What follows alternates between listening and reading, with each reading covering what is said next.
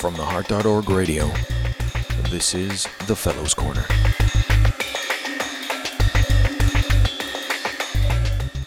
Hi, I'm John Galla, fellow moderator at theheart.org. I'm joined here tonight with my colleague, Dr. Casey Becker, and also uh, with my chairman, uh, Dr. Stephen Nissen from the Cleveland Clinic. And this will be the second installment of Put the Chairman in the Hot Seat. Welcome, both of you. Dr. Nissen, uh, in the, towards the end of your uh, reign as president of the ACC, you made some rather provocative comments about uh, your vision for uh, the future of fellow training. And I wonder if you might share with us maybe your vision or thoughts on uh, fellow training and how it uh, might differ in the future uh, if you had it your way. First of all, me make provocative comments. I'm very surprised that anybody would ever think that I would make a provocative comment about anything, because I really try to avoid you know controversy whenever I can. Mm-hmm. But uh, I deliberately, in fact, um, uh, threw a hand grenade in my final speech as president of the American College of Cardiology. And let me tell you why I did it fellowship training has become too long, and there's too much to do to become an outstanding cardiologist. Most of our trainees, as you all know, are doing subspecialization. You know, they're going on after fellowship and doing, you know, heart failure, they're do, or they're doing uh, intervention, or doing electrophysiology.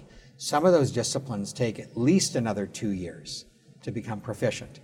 So now we got a group of people who have done four years of college, four years of medical school, three years of internal medicine, three years of cardiology, and then another two years of a subspecialization.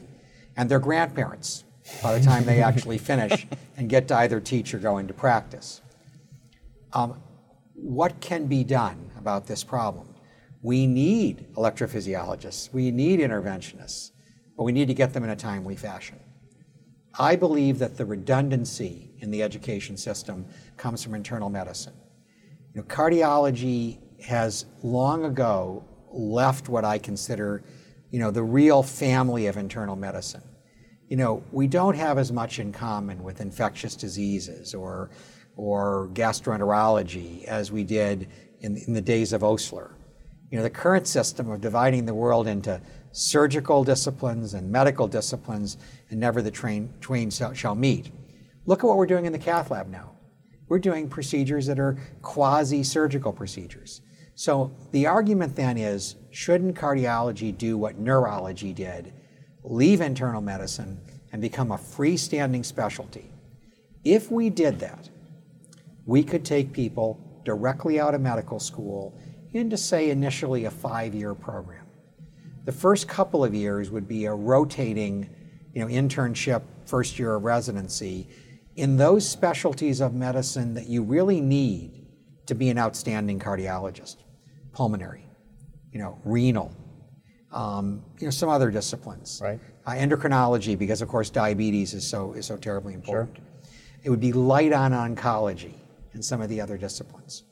I believe we could shorten training by a full year and possibly eventually even shorten it by two years and still turn out very fine physicians as cardiologists.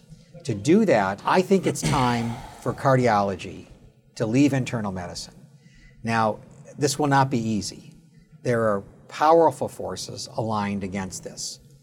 But I believe cardiology is so important, has become such an important discipline in modern medicine that it needs to stand on its own. And I think we need to get people through training in a more timely fashion. So I made the proposal, and the final line of my exit speech was resistance is futile. um, and for those of you that are Star Trek fans, you understand what I meant. It's going to happen. It's a question of when. Right. So do you think that means then that certain fellowship tracks would evolve from this new paradigm wherein folks short tracked early on for, say, an interventional bend or an electrophysiological bend or uh, an, uh, a heart failure bend? Well, that's a very interesting wrinkle, uh, you know, Casey. I think, uh, you know, I hadn't quite taken it that far. You know, my goal was first to avoid, let, let's be clear about this. The three years of internal medicine, I mean, you guys did it not very long ago, you know. You know, being up there on the wards pushing cancer chemotherapy, does that really, has that really equipped you to be a better cardiologist? If you can differentiate early, and if you know what you want to do, you know, why can't we focus your training on the things that you will use and that will make you better practitioners and better cardiologists. Now, you're, you're suggesting taking this the next step. Yep. And what you're saying is now, perhaps earlier in fellowship, you could differentiate, start to move. Now, of course, you know, we do that. You know, when you have when, when, when one of our fellows has an interest in echocardiography, they manage to get more time in the echo lab and do more transesophageal echo. You know, there's some of that differentiation that goes on with electives, but Certainly, it's certainly. not as formal. Correct. Yeah. And it could be. You know, if I you want to so. be an EP doc, you know, we could get you in the EP lab earlier as a third year fellow and so on. So these are these are important ideas. You know, we have a shortage of cardiologists in America. And, you know, and I also think that it's more respectful of the people involved. So what, what's the average age of somebody completing a two-year interventional fellowship? You guys have to help me with my math here a little bit. 33, 4. 34. Yeah, 33. You know, how many of them still have hair? No, not bad so far. some, some, some of them do. I little mean, I- worried. I, I mean, I kid you guys about this a little bit, but you know, um, I trained in a different era. You know, I did my three years of internal medicine. I did a two-year fellowship in cardiology, and that was it. Now, some people may say that my knowledge is very limited because of that, but you know, I think that if you focus well, and if you, what really counts, of course, is lifelong learning. And if you have good, you know, habits and keeping up with the literature, if we get you through training with a lot of knowledge, very well focused, and if you're if you're well oriented towards that kind of, of continuing education, you can be a great doctor. And you don't have to be 34 years old when you finish.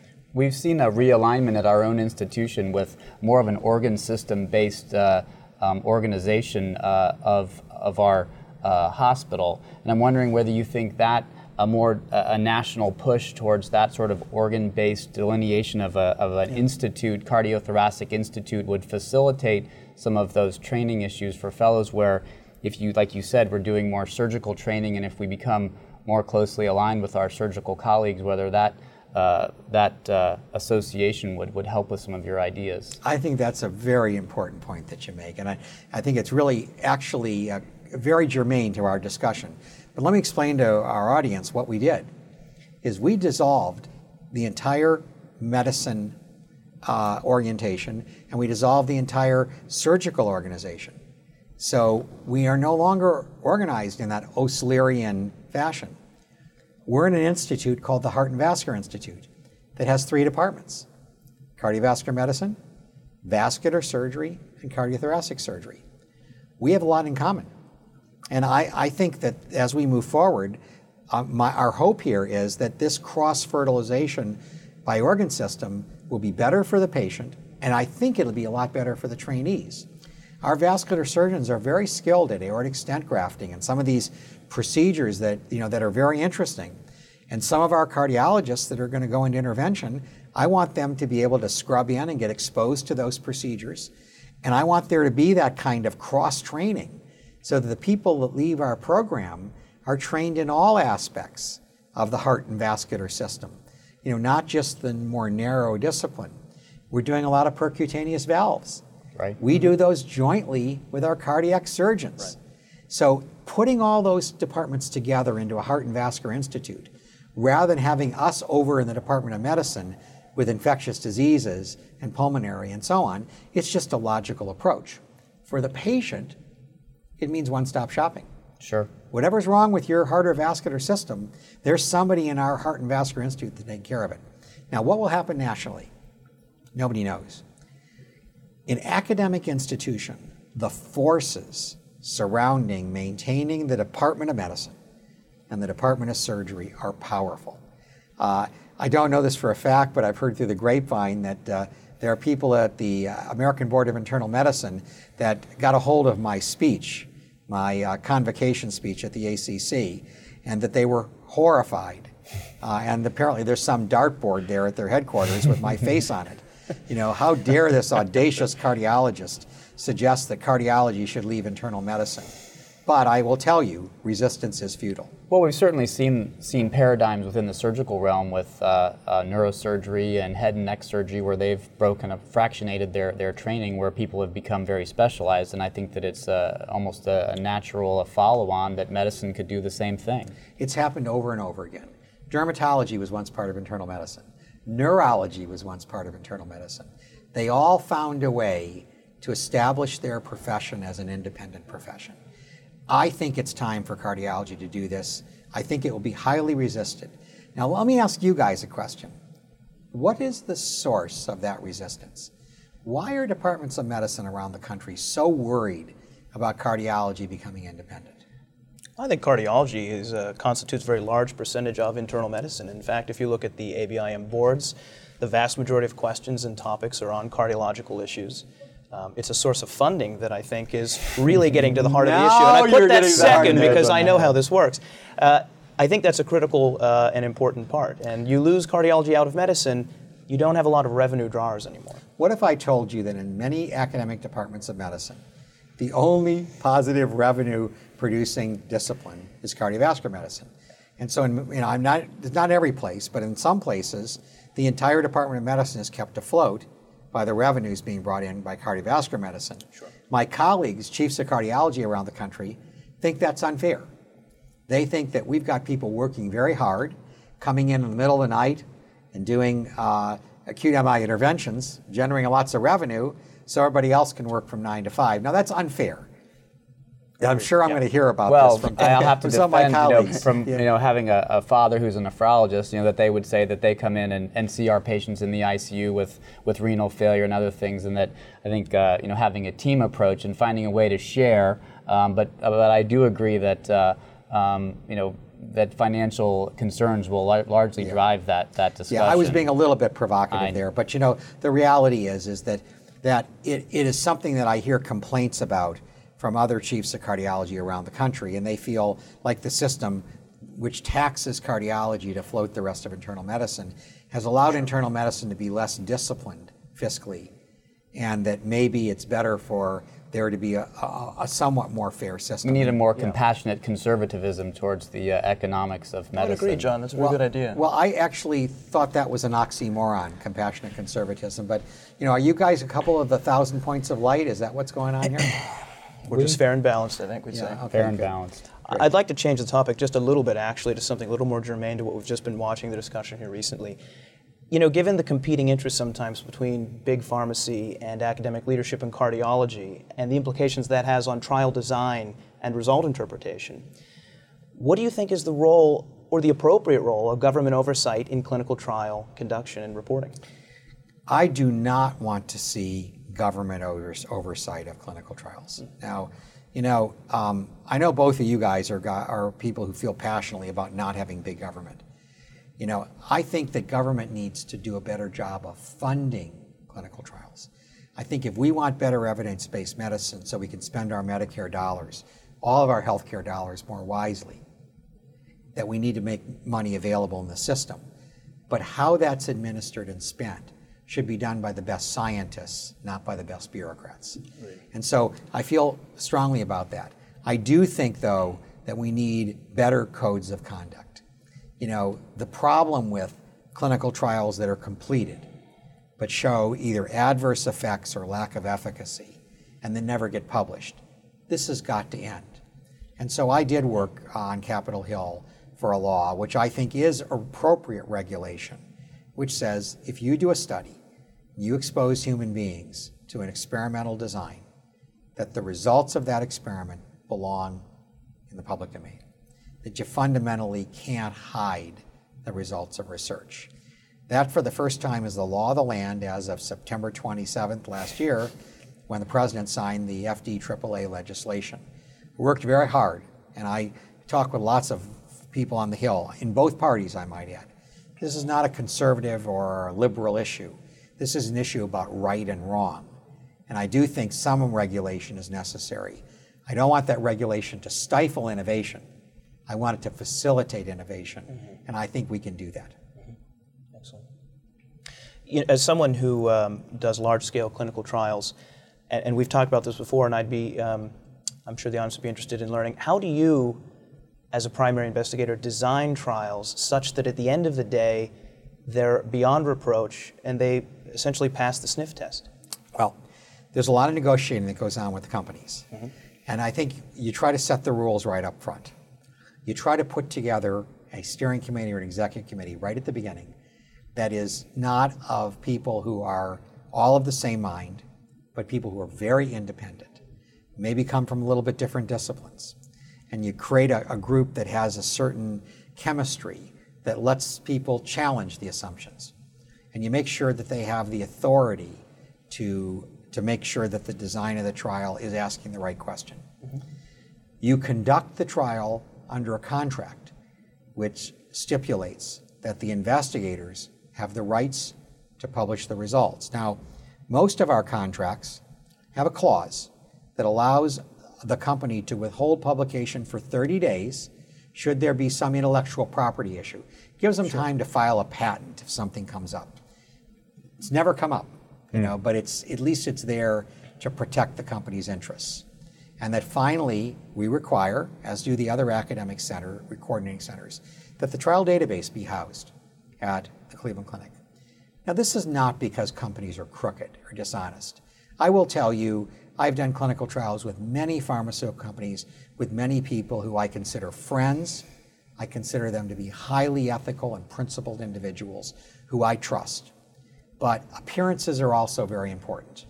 And I think for the trial to be trusted and believable, knowing that the academic investigators have unrestricted access to the data makes a lot of sense. Now, both of you guys have worked with us on clinical trials, and you know what it means to have the complete trial database. Right. You know you can go to our statisticians and you can say, I'd look at, like to look at X, Y, and Z.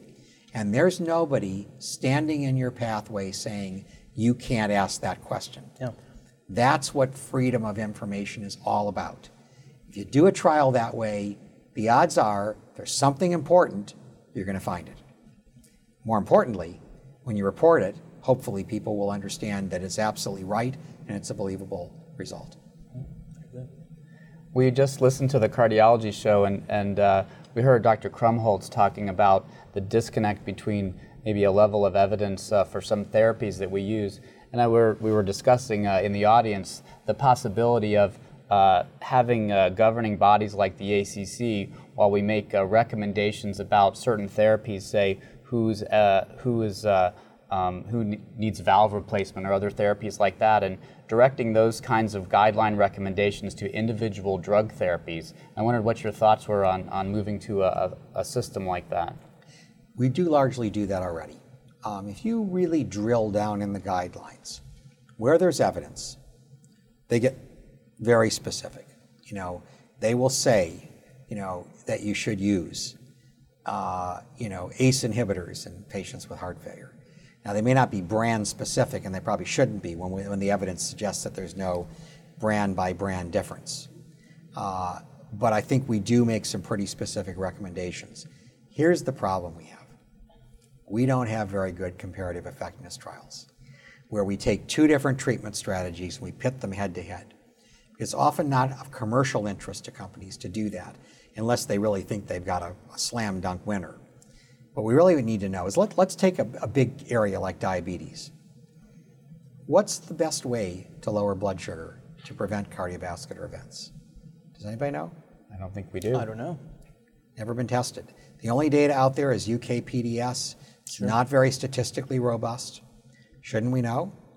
Should we give you metformin? Sulfonylurea? Sure. Pioglitazone? You know, sitagliptin?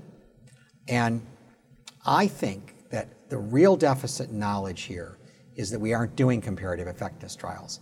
They're big trials because they need a lot of power to answer the question, but boy, are they important. And we've got to move beyond the doing only the trials that support approval and marketing of you know, brand name drugs towards trials that ask more fundamental questions about what's the best therapy for patients.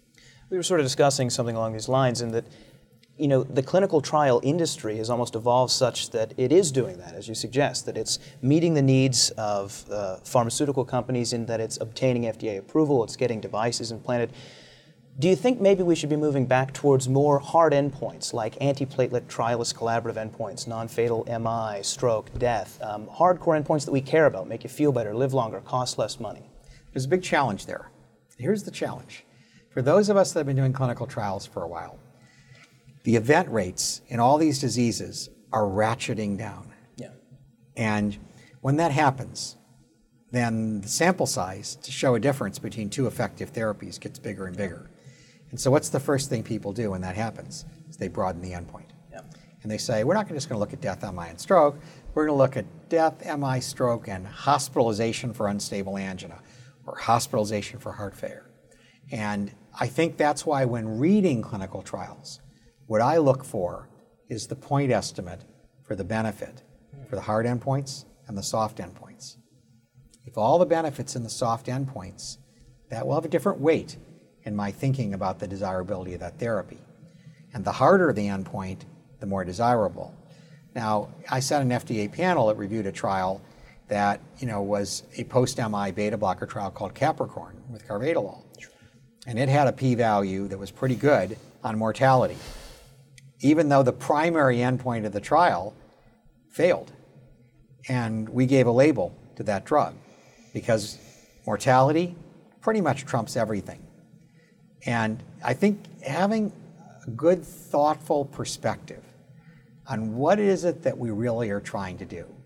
What are the things that patients really care about? I can tell you one thing is, is if you ask a patient to trade a myocardial infarction for a stroke, most of them will take an MI every day. So there is a, great, a, you know, gradation of impairment related to various kinds of endpoints, and we have to keep that in mind. Do you think there's any traction in uh, making a large-scale attempt at linking surrogate outpoint, surrogate endpoints to outcomes? Uh, meaning that if we were to somehow have government-funded uh, investigations, sort of a Framingham type, uh, you know, starting those now to say if you could prove that CIMT or or some of the IVUS generated outcomes really did or really were linked um, uh, to hard endpoints. Uh, do you think there's any any future in, in pursuing those kinds of trials? I don't think it's going to help us. And let me tell you why surrogate endpoints fail.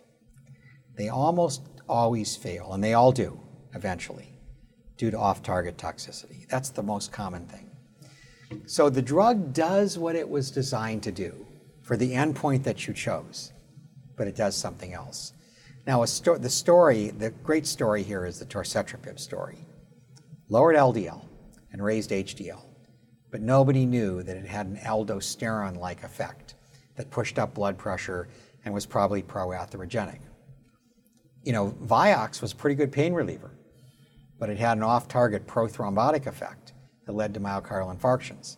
So, no matter what surrogate endpoints you choose, eventually they will fail.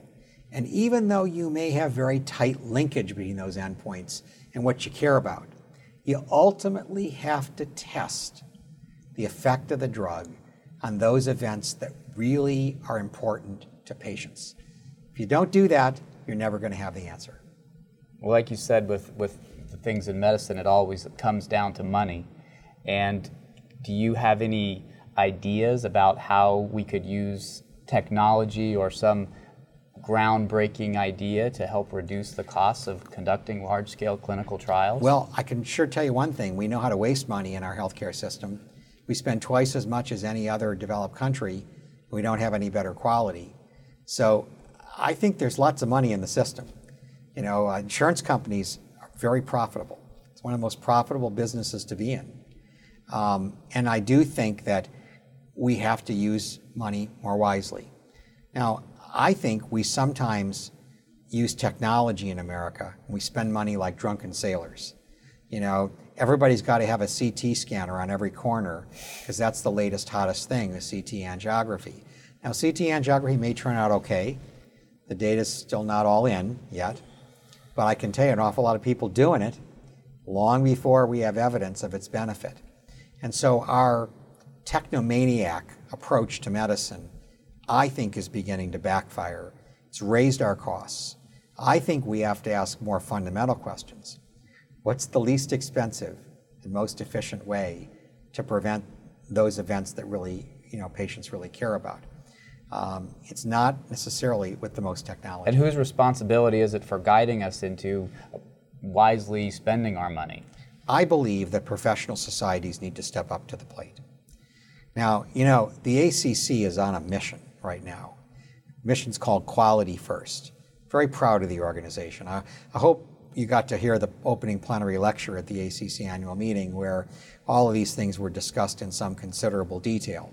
But let me tell you that these registries that have taken off and are collecting prospective data, we're going to be able to ask those registries questions like of two different treatment strategies, which yielded the best outcome, which yielded the lowest costs.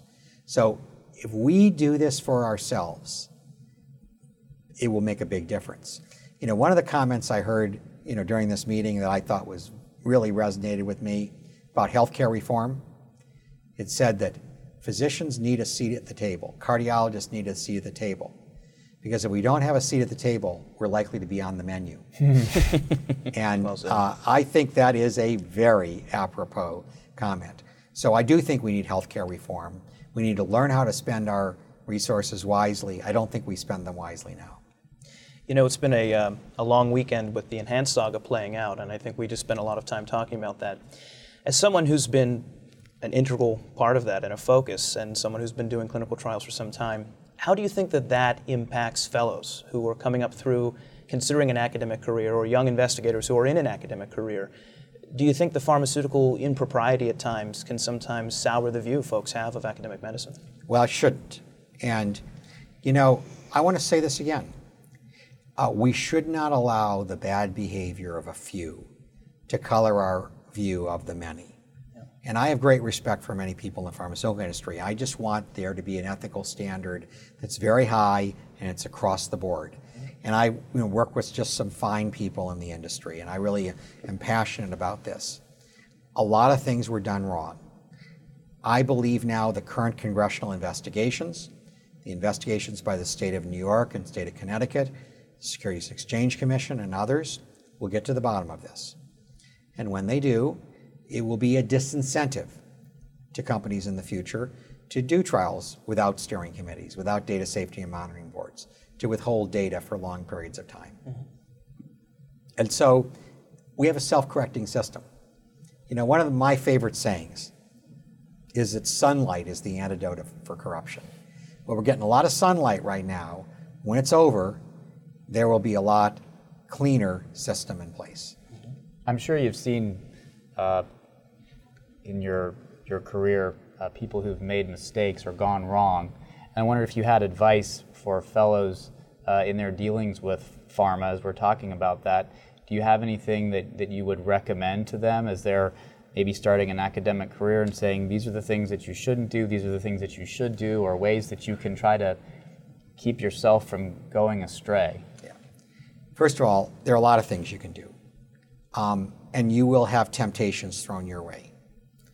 Um, I guarantee you, you will be approached at some point with somebody who's had a, a, uh, a for hire group write a manuscript, and they'll offer to write it for you and let you be an author of it.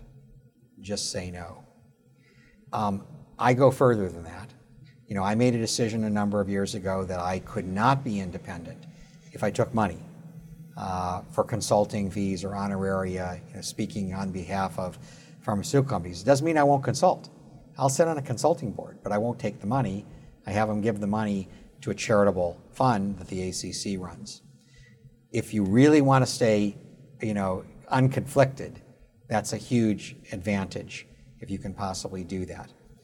You know, I think some of us are pretty fanatical about it, you know, not accepting any kind of favors that might, you know, be perceived by anybody. And there's really, uh, it's really about, you know, what would your what would your next door neighbor think? You know, if you went off on some junket, you know, somewhere, you know, that was camouflaged as education or something else, but really was a junket designed to win your favor. What about concerns that if you if you uh, say don't play ball, that then you'll be excluded from the game? Well, I think you can have it both ways. Um, if you establish a reputation for independence and integrity, then some people will come to you for that. Not everybody. Do you think that having a, a, a mentor who can sort of bring you up through the ranks is important in that? Having men- mentors is the most critical thing. You know, it's why you know I'm very pleased with what we've now done at the Cleveland Clinic, where all of our clinical trial operations, we're, we're allowing fellows the opportunity to participate really, you know, fundamentally in the, in the work around those clinical trials and making contacts and learning how, how you do this. Uh, that kind of experience, I never had that. You know, I learned it many years later, tough road to hoe, and I made plenty of mistakes.